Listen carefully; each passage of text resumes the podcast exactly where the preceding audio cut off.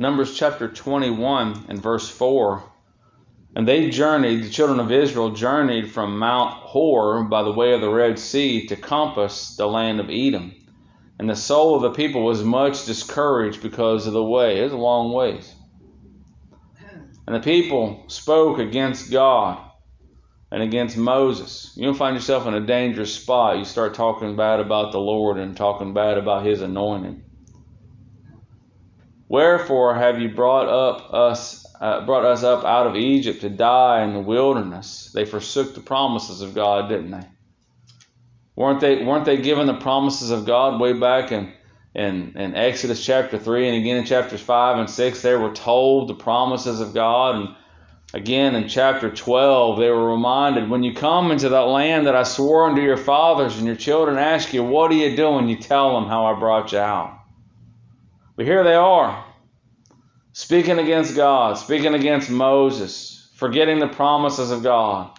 But there is no bread, neither is there any water, and our soul loatheth it's like bread. They, they're so busy looking at your circumstances that they start loathing, they start despising the things that God has provided for them. And the Lord sent fiery serpents among the people, and they bit the people, and much people of Israel died. Therefore the people came to Moses and said, We have sinned, for we have spoken against the Lord and against thee. Thank God for repentance. Pray unto the Lord that he may that he take away the serpents from us. And Moses prayed for the people.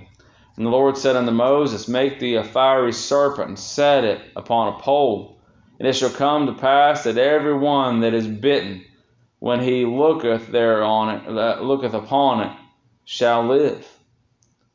And made, Moses made a serpent of brass and put it upon a pole. And it came to pass that if a serpent had bitten any man, when he had beheld the serpent of brass, he lived. What an amazing, beautiful picture of salvation. Every person from Adam, every person by birth, save Jesus Christ himself, who is God in the flesh, every single person has spoken out against God. Every single person is bitten of sin.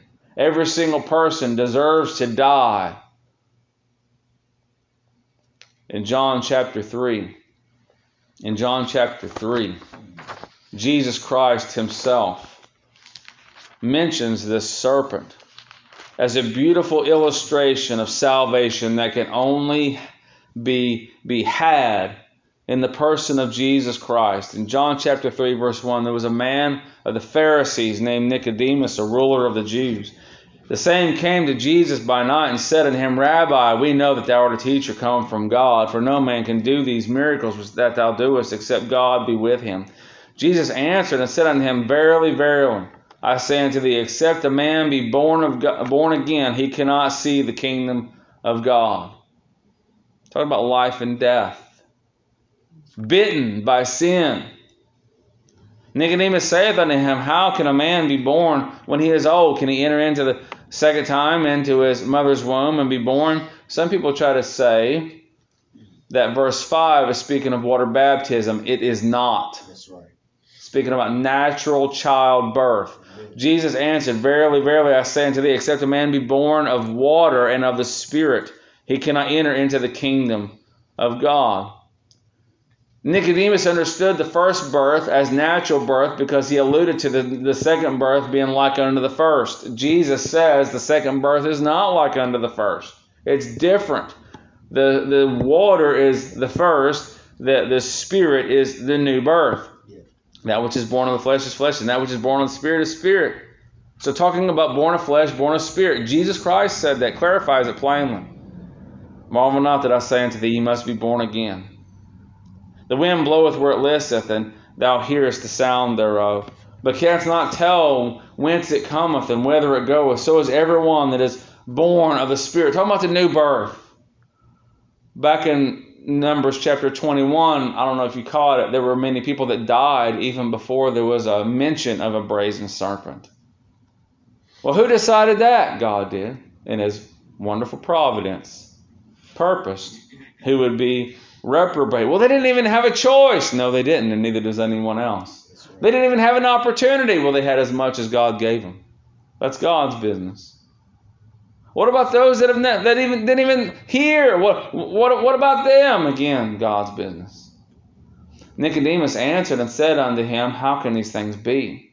Jesus answered and said unto him, Art thou a teacher of Israel, and knowest not these things?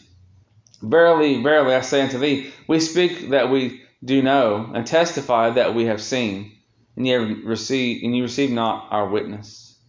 If I have told you earthly things, and you believe not, how shall you believe if I tell you of heavenly things? So he's talking about believing the new birth, understanding spiritually, faith and no man ascendeth up to heaven, but he that came down from heaven, even the Son of Man which is in heaven. And as, not like, not like, as, there's two different words, right? And as Moses lifted up the serpent in the wilderness, what happened in the wilderness? Everyone was bit, and everyone that was bit looked at the pole and they lived. Why would they look? They must have believed it would have helped them. They must have known they would have died otherwise. They had nowhere else to look. As Moses lifted up the serpent in the wilderness, even so must, of a necessity, the Son of Man be lifted up, that whosoever believeth of those that are bit by sin, that whosoever believeth in him, that look to him and him alone, knowing they will die otherwise, and rightfully so, for they have murmured against God. Whosoever believeth in him should not perish, but have eternal life. Wow. That image, that picture of that brazen serpent. Right. Jesus Christ calls upon it himself. Speak, speaking of himself, what, what a beautiful picture, illustration of salvation. How beautiful. Turn, if you would, please, to our text in 2 Kings chapter 18. 2 Kings chapter 18. And verse 1. Now it came to pass in the third year of Hoshea, Asha, Joshua, son of Elah, king of Israel, that Hezekiah, the son of Ahaz, king of Judah, began to reign. Hezekiah was a good king. And you, you read through the Kings and the Chronicles, when you come across a king that served the Lord and looked after the Lord, what a refreshment. 20 and 5 years old was he when he began to reign, and he reigned 20 and 9 years in Jerusalem. His mother's name was uh, Abi, the daughter of Zechariah. And he did that which is right in the sight of the Lord, according to all that David his father did. He, moved, he removed the high places and brake the images and cut down the groves and brake in pieces the brazen serpent that Moses had made. For unto those days the children of Israel did burn incense to it, and he called it Nehushtan. And he trusted in the Lord God of Israel so that after him was none like him among all the kings of Israel, nor any that did before or before him. For he clave to the Lord, and departed not from following him, but he kept his commandments, which the Lord commanded Moses, and the Lord was with him. I'm going to pause right there in our text in 2 Kings chapter 18. The title of this message is Nehushtan Nehushtan. You see that word ending in verse 4. Nehushtan. That word literally means a bronze thing or a thing of brass. Okay? Thing of brass. Brass, what is that? What's a, when you think of brass in the Bible, what is that a symbol of? Judgment. Right? Judgment. Yeah. You see, as we read in the in the introduction, that that brazen serpent was a beautiful, beautiful, beautiful picture of salvation. Jesus Christ in John chapter 3 declares how beautiful of a picture it is of salvation.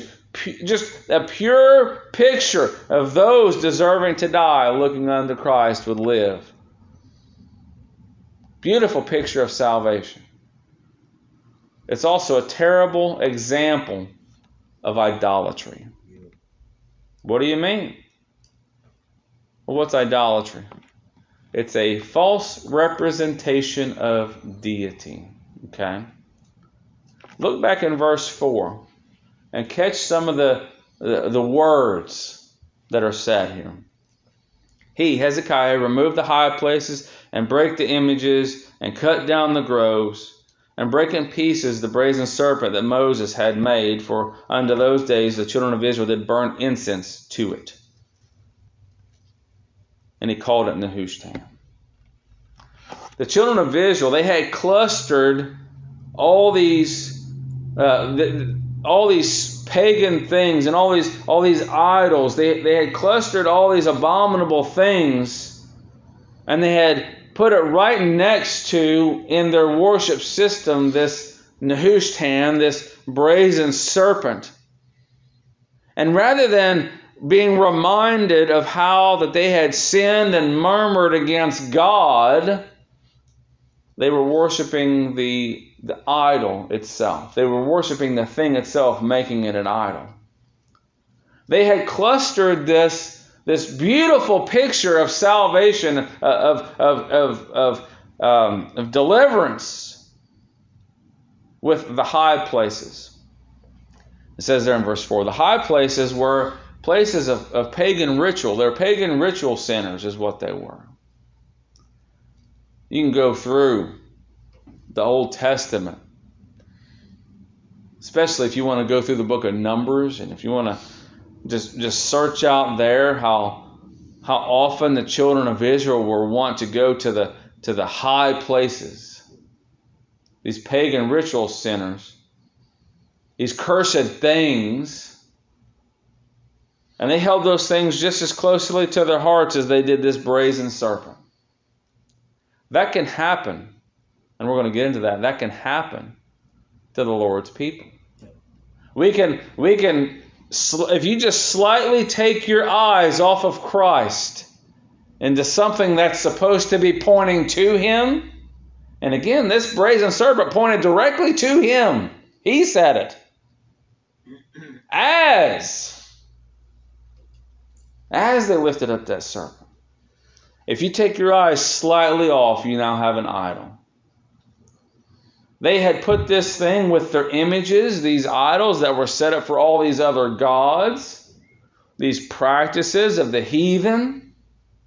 They had set it right next down to and coupled it with the groves, those wooded areas set up for for worship, but involved all manner of carnality. Just you could just about let your mind run wild, and you know it's worse than that. They had, they had done all those things, but they clustered it. But because they had something that they felt was godly, and truly in its origin it was. But did God ever tell them to burn incense to it? The answer is no. Did God ever tell them to fall down to it? The answer is no. There's an old movie. This man, he's trying to to explain something to someone and they're not getting it. And he smacks him in the head and says, You're looking at the finger that's pointing to the moon. Right? If I'm pointing to something, don't look at my hand. Look at what I'm pointing to. This serpent pointed to salvation and trust in the Lord and the depravity of man before God. They were looking at the finger pointing to the moon, and that's exactly what what it was when they began to worship this thing. What would have been, I guess, in the nation of Israel, what could have been, what could have been the easiest thing to worship in all the nation of Israel besides God? We could, we could say either the tabernacle, the priesthood, or the temple. Right? Look at what Solomon himself said in Second Chronicles chapter 6. And we're, we're building foundation here, okay? Because there truly is some some provoking application to this. Second Chronicles chapter 6 and verse 12. And he, Solomon, stood before the altar of the Lord in the presence of all the congregation of Israel and spread forth his hands. For Solomon had made a brazen scaffold of five cubits long and five cubits broad and three cubits high, and had set it in the midst of the court. And upon the upon it he stood and kneeled down upon his knees before all the congregation of Israel, and spread forth his hands toward heaven. Now, before we go forward, if you do a personal study, if you were to do a personal study on the temple, it's, it's an unbelievable structure. Beautiful, gold, just beautiful, just beautiful structure. And said, verse 14, O Lord God of Israel, there is no God like thee in heaven nor in earth, the earth, which keepeth covenant and showeth mercy unto thy heaven, thy servants that walk before thee with all their hearts. Thou which hast kept with thy servant David my father that which thou hast promised him, and spakest with thy mouth, and hast fulfilled it with thine hand. It is as it is this day. Now therefore, O Lord God of Israel, keep with thy servant David my father that which thou hast promised him, saying, There shall not fail thee a man in my sight to sit upon the throne of Israel.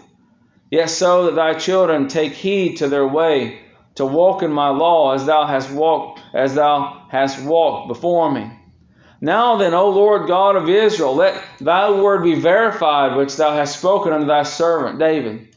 But will God in very deed dwell with men on the earth? Behold, heaven and the heaven of heavens cannot contain thee, how much less this house which I have built. Yes, this thing we built it like you told us to, but you're so much greater, you're so much better. Right. They didn't burn incense unto the temple, they didn't worship the temple.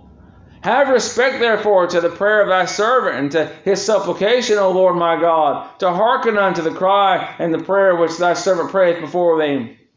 Let thine eyes be, be open, uh, this, uh, that thy eyes may be open upon this house day and night, and upon the place whereof thou hast said that thou wouldest put thy name there, to hearken unto the prayer which thy servant prayeth before this place, toward this place. Hearken therefore unto thy supplication, unto the supplications of thy servant and of thy people Israel, which thou shalt make toward this place. And thou from thy dwelling place, even from heaven, he knew that that temple wasn't God. He knew that that was just a representation and a place that God would hear. He, he would hear them, but that temple was not God, nor did they worship it. Hear thou from thy dwelling place, even from heaven, and when thou hearest, forgive. You see, the temptation to worship those things that even God Himself has set in order is ever before the children of God. We're not, we're not talking about the heathen here, we're talking about the children of God. Even through the, te- through the temple, Solomon knew who God was and where God was. There was no place like that place. He, when, when, when the temple was destroyed and they went off in captivity and they came back and they rebuilt the temple, those that didn't see the temple before and saw this new one, oh, they were so happy. But the ones that had seen the former temple, they wept. Yeah. There was no place like that original temple. But that temple was not God. That's right. It was not to be worshiped. God was. That brazen serpent, Nehushtan, that brass thing was not to be worshiped. God was. Jesus Christ said that. Right? Just as back then that happened, Jesus Christ lifted up for the salvation of souls, eternal life. Christ is to be admired. Yeah. Not the cross he hung on. It's a sobering warning for God's people, isn't it? How, how easily, how easily can we take the things that God has given us and make them a thing of worship of themselves? Do we have any brazen serpents? That's a question that has to be asked. Do we have any brazen serpents? Things that we love. Do we love them loving God or we love them for their sake? Right? I mean, I love this building. But we could worship God. We could we were worshiping God in that van a couple months ago, weren't we? As a local body, we were a church on the move. We went we went to we, we traveled together. I love this building, but for the purpose of worshiping God. Yeah. We should even love our own bodies, but for the worship of love, for the purpose of loving God, worshiping God. The things that we love, do we love them for the purpose of loving God? The Jews, listen to this, moving forward several hundred years, the Jews loved the law. Romans chapter 9 uh, excuse me, Romans chapter 10. The, the Jews loved the law, but they loved the law to worship their own righteousness. Romans chapter 10, verse 1 Brethren, my heart's desire and prayer to God for Israel is that they, might be saved. For I bear them record that they have a zeal of God, but not according to knowledge. For they, being ignorant of God's righteousness and going about to establish their own righteousness, how did they do that? The law. The law that God gave and handed to Moses.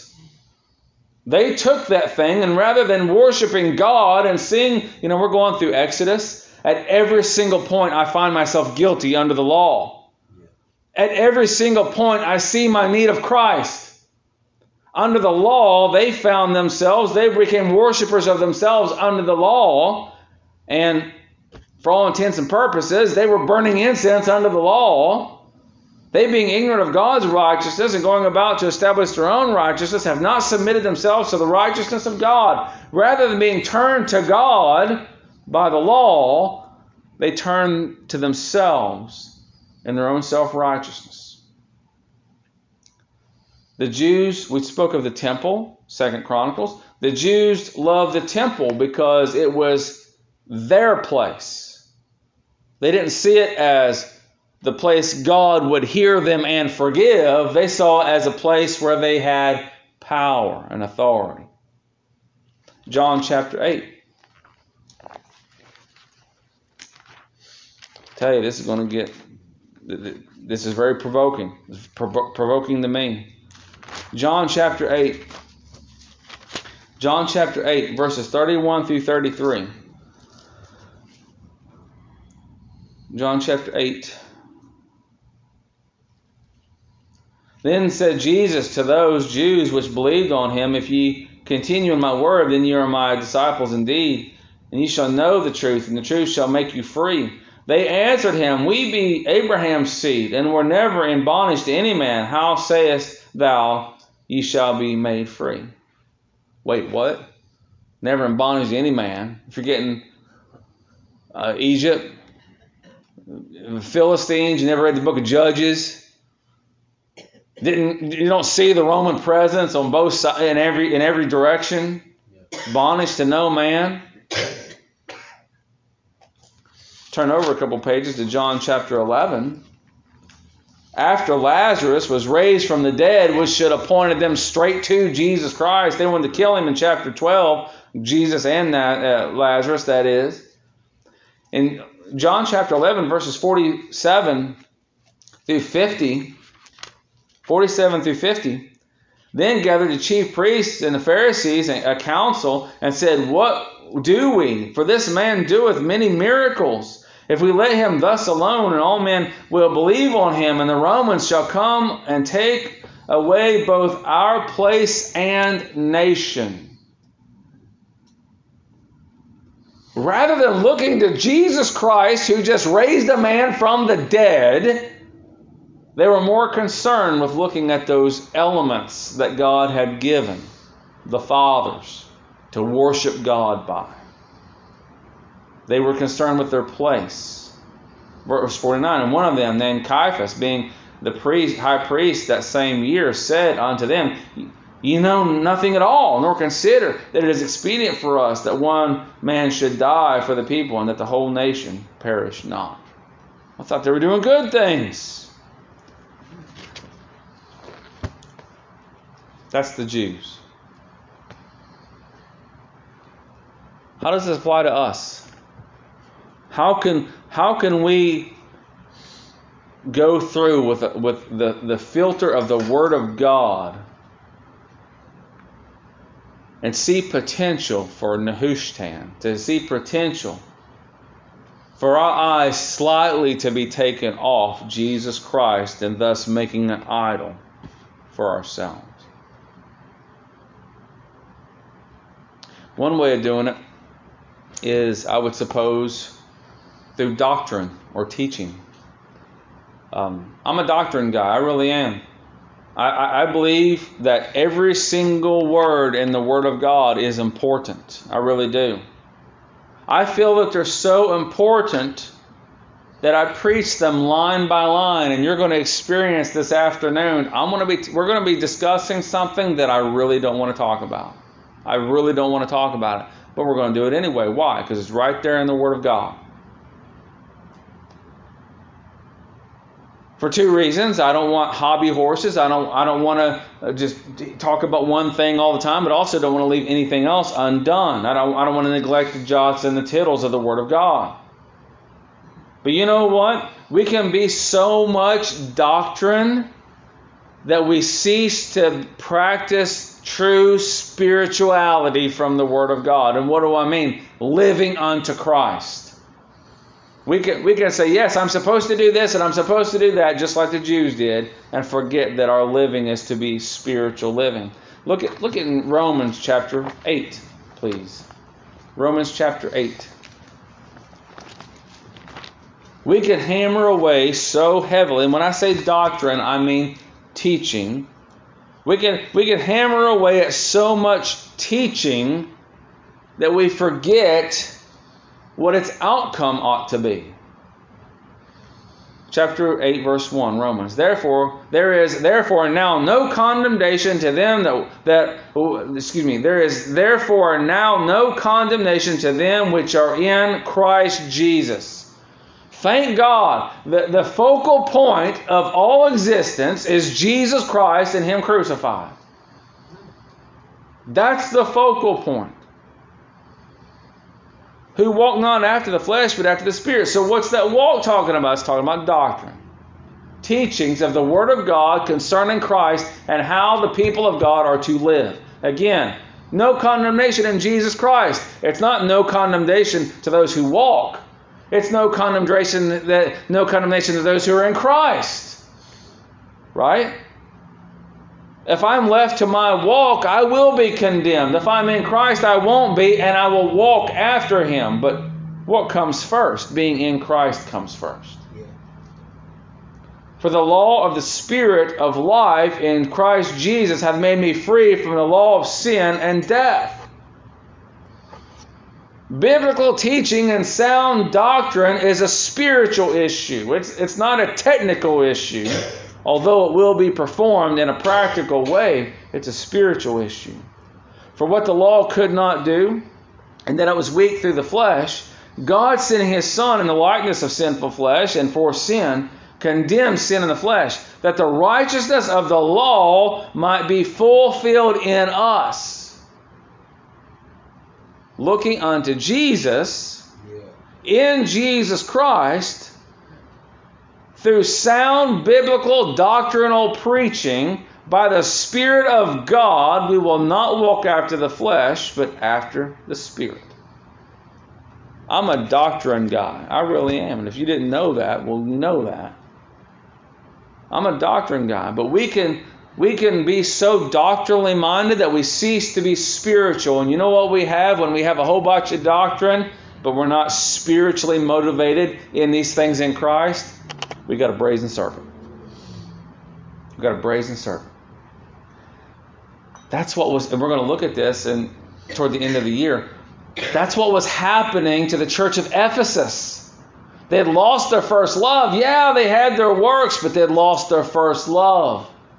Their eyes were off of Christ and Him crucified and risen again, and now they're going through the motions. Sound doctrinally, going through the motions. That's one possibility of us. So be careful. Be careful in everything that we do that we be Christ centered and Christ motivated in all those things that we do, and all those things that we teach, and all those things in everything. What would be another possibility of Nehushtan? I'm a church guy. There can be a point, though, that we start worshiping the church, right?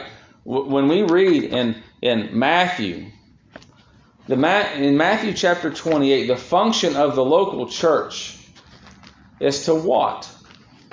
Testify of Jesus Christ, right? Matthew chapter 28, verses 18 through 20. And Jesus came and spake unto them, the local church, that all power is given unto me in heaven and earth. Go ye therefore and teach all nations, baptizing them in the name of the Father and of the Son and of the Holy Ghost, teaching them to observe all things whatsoever I have commanded you. So you see generational movement here and lo, I am with you always, even unto the end of the age. This passage is so often preached for church perpetuity, and I, and I believe that this is a promise that the Lord's assembly, by chain link succession, authority from assembly to assembly, like beget like, would continue until the coming of the Lord. I believe that. The function of the church is to promote Christ and his gospel to promote whatsoever things he has commanded, not to promote the church. That's right. In Acts chapter 2, when Peter told them to repent and believe the gospel, they that gladly received the word were baptized. He didn't have to go wrangle them, he didn't have to go lasso them. But he also didn't stand there making a case for the church without the case for Jesus Christ. There's a point, and I want you to hear this because I am a church guy. There's a point that if you degrade the Lord's assembly, you also degrade the Lord's veracity. Raise your hand if you don't know what the word veracity means. Truth telling. Can God can can God and did Jesus Christ tell the truth? Because if you start doubting the Lord's assembly in its present condition, you also start doubting God himself. If the Lord can't keep his promise, he also can't keep my soul. Sorry. But even our thoughts on the church should be Godward. Okay?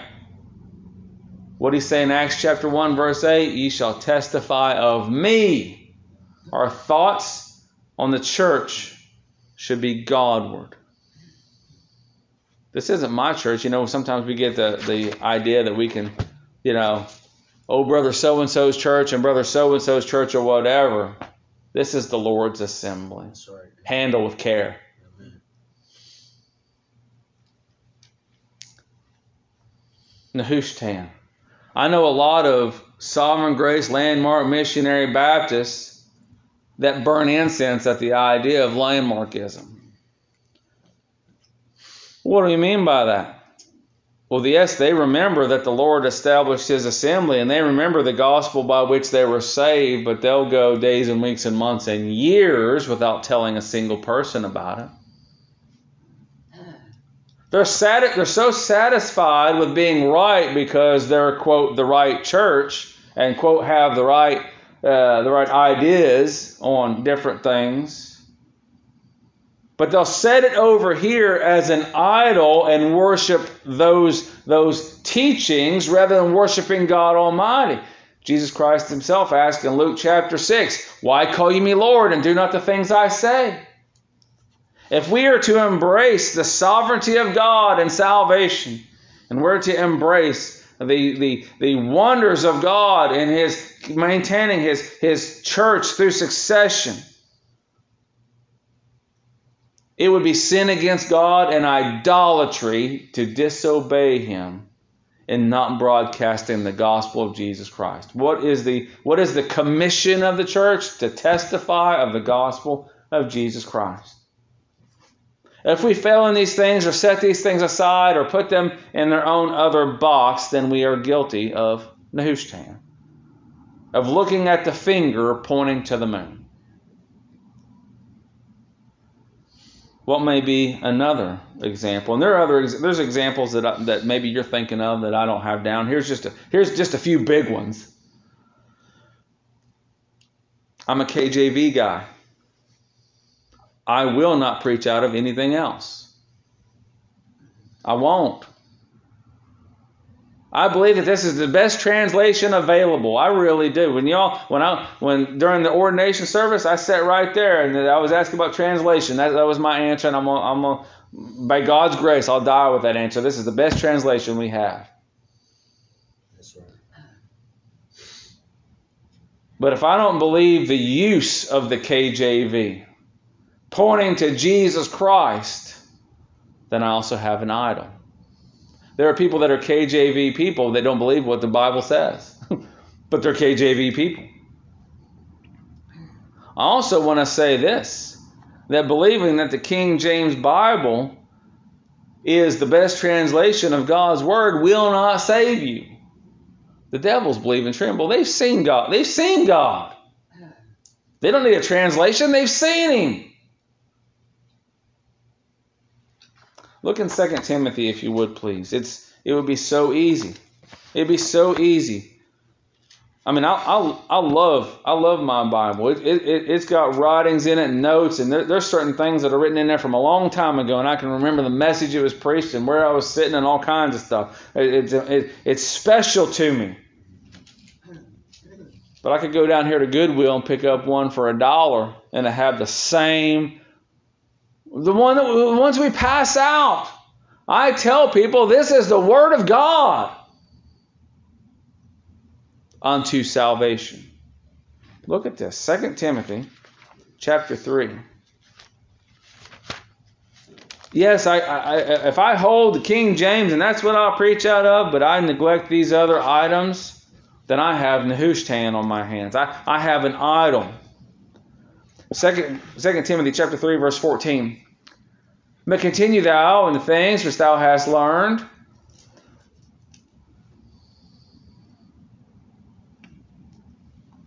And hast been assured of. The Word of God, pointing to Jesus Christ, is a book of learning and assurance. Cover to cover, it's a book of learning and assurance for sinners and the knowledge of Jesus Christ. Knowing of whom thou hast learned them. And from a child thou hast known the holy scriptures. The word of God is holy and sacred. How so? It points souls to Jesus Christ unto salvation. When, when the Lord Jesus spoke to Nicodemus, he referenced Numbers 21. He was referencing the Word of God, Yep. holy and sacred. Not just a book to get what I want or to find a loophole in living. Holy, the Holy Scriptures, which are able to make thee wise unto salvation through faith which is in Jesus Christ. Boom, right there. A book of salvation. If I if I'm a if I have the King James Bible and I don't and I don't see this as a book of salvation in Christ, but as a as a book where I can better myself and, and maybe learn some uh, tips on economics and, and and how to how to get a promotion at a job, whatever, then I've missed it. All Scripture is given by inspiration of God. These other translations, they leave out passages. Yep. They're devilish. Yep. And you got to study the King James. I'm not saying it's inspired. I don't believe the King James is inspired. Nope. I believe God used men to translate it, and they did a really good job. There's a letter in front of the King James Bible that tells you all the. Basically, these writers are saying we struggled. Study it. You can't translate one to one. It's in, it's an it, it, you, there's no perfect translation. This is the best we have. All scripture is given by inspiration of God. That's how you should approach the Bible. Not the Book of Mormon and not whatever else. It's profitable, it's good, it's helpful, it's advantageous for doctrine. Well, wait a second. I thought you said that doctrine can become Nehushtan. It can if your eyes are on the wrong place. It's profitable for teaching. Teaching what? Things of Christ. How to trust Him. Who He is. Who you are. How to live before Him. It's profitable for reproof. For conviction or for testing. Some people, they love the King James, but only the parts that don't reprove them. Where's that?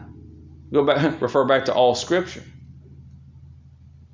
See, it's not all about me, it's not all about you, but some things are about us, and that reproof comes straight to the heart. It really does. It will, it will instruct. If I say, yes, I'm a King James Bible guy, but I never want any reproof or never want any instruction, I've got Nehushtan. I'm doing things my own way. I'm burning incense to an idea rather than focusing on Christ. It's profitable for correction, for improvement of life and character, for straightening things out, which means I'm crooked and need to be straightened out. It means that I need to be improved upon. I need to grow.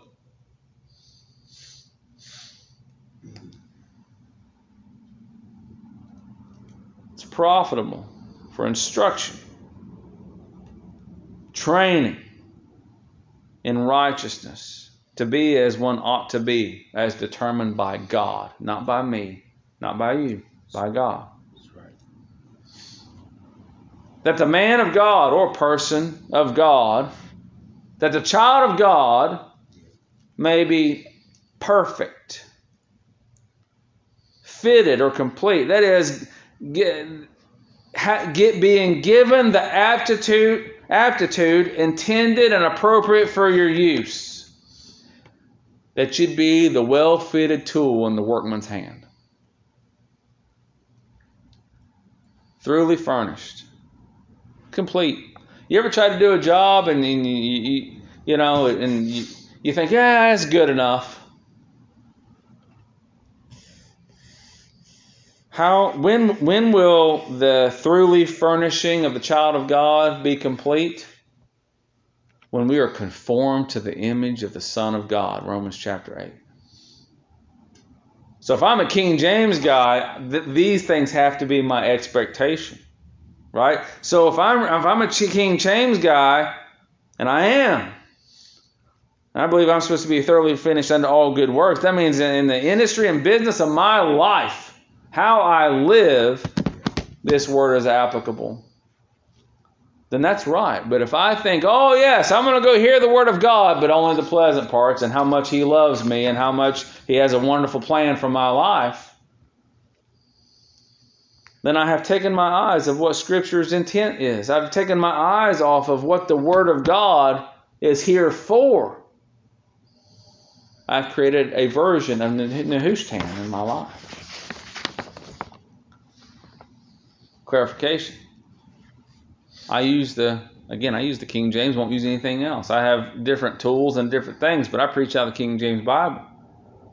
King James Bible will not save, it cannot save. I do believe it is a preservation of God's word, but it's not like the God was vo- the the world was void before 1611 of the word of God. Right. Mark chapter 13, the Lord Jesus Christ says, "Heaven and earth shall pass away, but my word shall not pass away." Mark 13, 31. I believe King James Bible in the English language. Did you know it's not translated in all languages? Did you know that King James isn't translated in all languages? So what are you going to do? God has preserved His Word. I don't know what the translations are for different languages, but I know God has preserved His Word.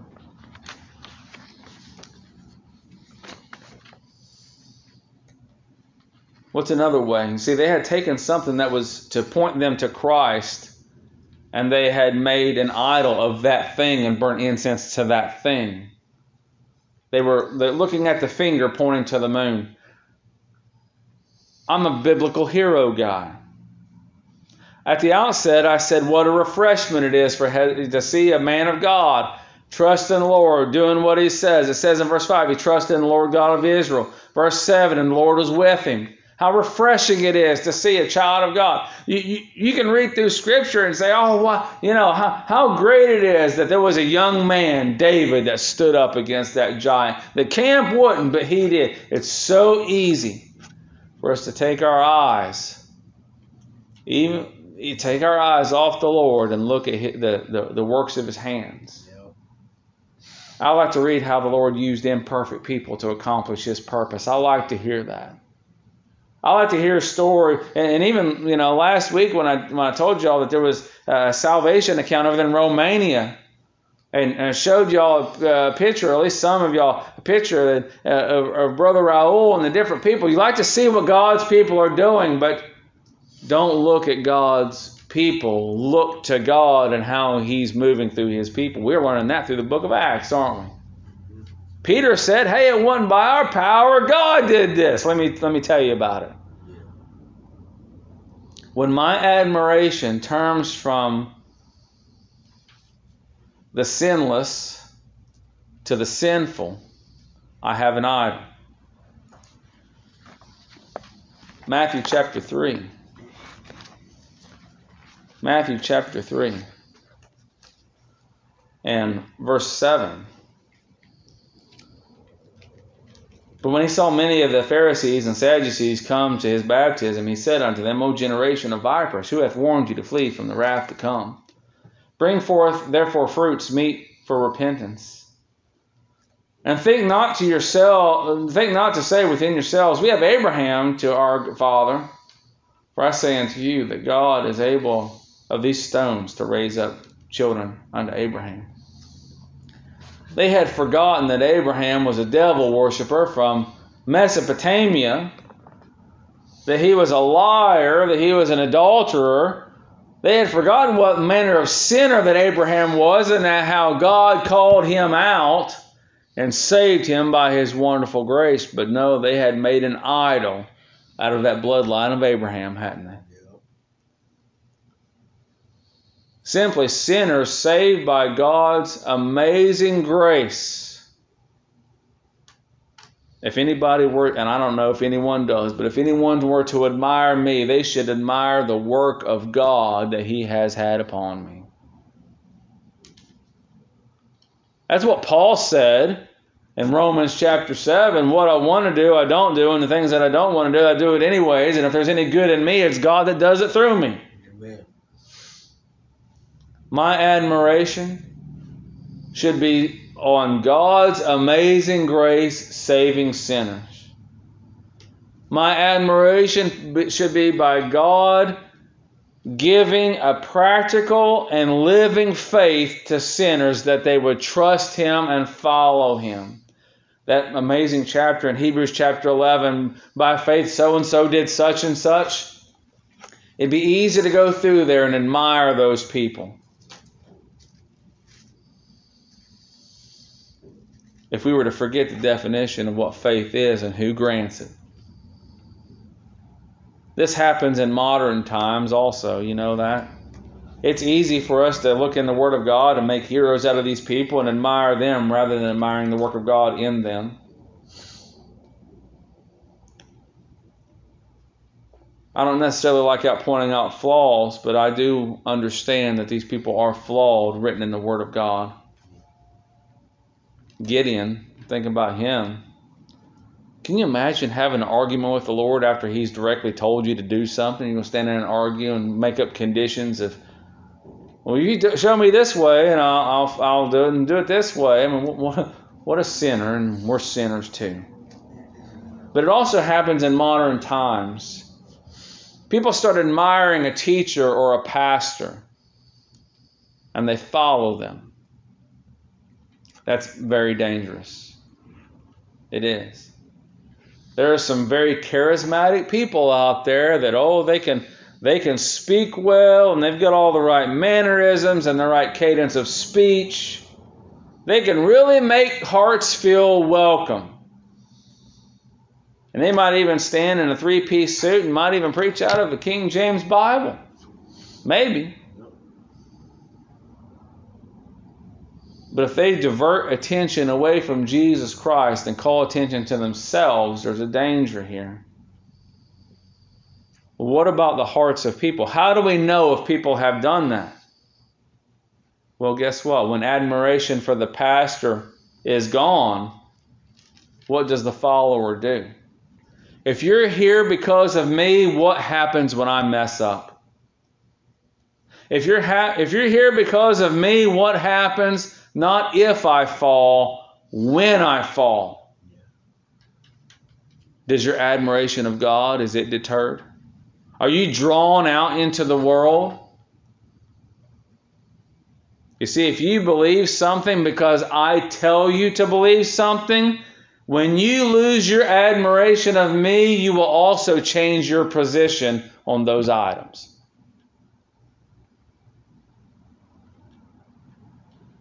Hezekiah. Oh, he, he's got a wonderful, wonderful testimony in the Word of God. He also opened up the house and showed him everything he had. He's also a sinner.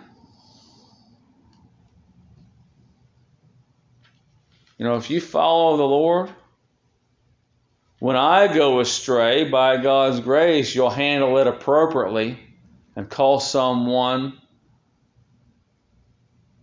Let me back up. You'll handle it appropriately and you'll come visit me and say, These things need to be addressed. And if they're failed to be addressed, then you'll handle it appropriately as the Lord's assembly. If people follow the Lord, they will walk by faith in light as He is light. And they, as much as I'm a, a biblical hero guy, Jesus Christ is the hero of the Bible. He is the one to be admired. He is the one to be testified of. So going back in your mind, Nehushtan, that brazen serpent, it was a, it was a it was a figure given that they would look unto it and live. Jesus Christ said this was a picture of what he would do to look unto him and live. Children of God, are there godly things that we have slightly averted our eyes from the Lord Jesus Christ and we have turned them into idols? I gave you a, pos- a few possible suspects, a few potentials. I've seen this. Teaching, the church, KJV, even heroes of faith.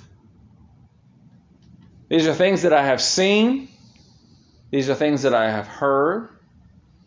These are actual things. Now we don't have a brazen serpent in here, but we have thing. We could have things like unto it. If you are guiltless in all these measures, thank God. Look unto Jesus Christ.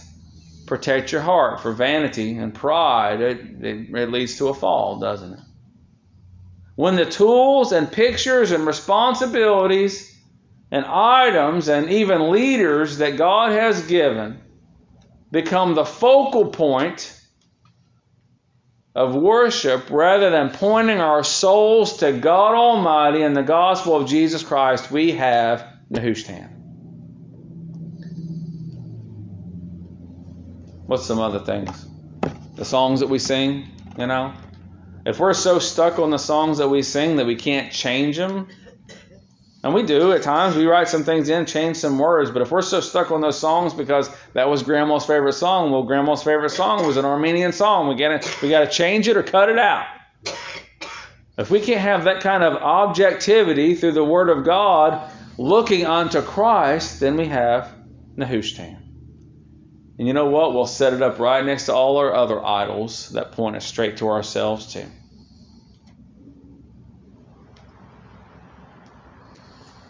In all things, look unto the Lord Jesus Christ. Do not set up. It's easy to say, don't set up high places and images and, and groves. But don't worship the creature more than the Creator. Remember that from Romans chapter 1? They worship the creature more than the Creator. They worship the snake rather than the one who gave them that gave that gave them command by which they could live. Sinner, you worship yourself. You have made yourself an idol, a false representation of deity. You might think that in your religious observances, you see the high place and the images and the idol and the groves and all that stuff, those are all religious things. You might think in all your religion that because you go to church and because you hear a certain preacher and because you, you look after a word of uh, the certain Bible and, and, and different things, you might think that you're okay. Nehushtan was sin. It was evil.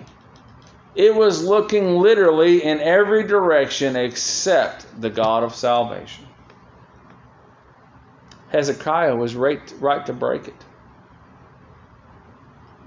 Am I saying that you should burn your KJV and you know and, and do, no, I'm not saying that. I'm saying put your eyes on Jesus Christ. Repent. Believe on the Lord Jesus Christ as those that were bitten, Christ said, as those that were bitten. Even every one in John 3, verse 15, all that look upon the Son of God shall live. I encourage you. They couldn't look one way. You know, some people can look in different directions. Layla used to be able to until her uh, her surgery. You can't you can't you can't have your eye, your your mind and you no one must be converted by God, looking unto Jesus Christ alone. In John 3, he spoke of the Spirit of God. The Spirit of God does bring the new birth, does bring to knowledge that need that you are bitten by sin, that you will die. That biting is an evidence that you have murmured and sinned against God, and you will die for it the only remedy unto life is beholding the Lord Jesus Christ risen up for your offenses as the fit substitute for the wrath of God. He died, was buried, and he rose again. Repent, believe on the Lord Jesus Christ, and be saved. May the Lord bless the preaching of his word.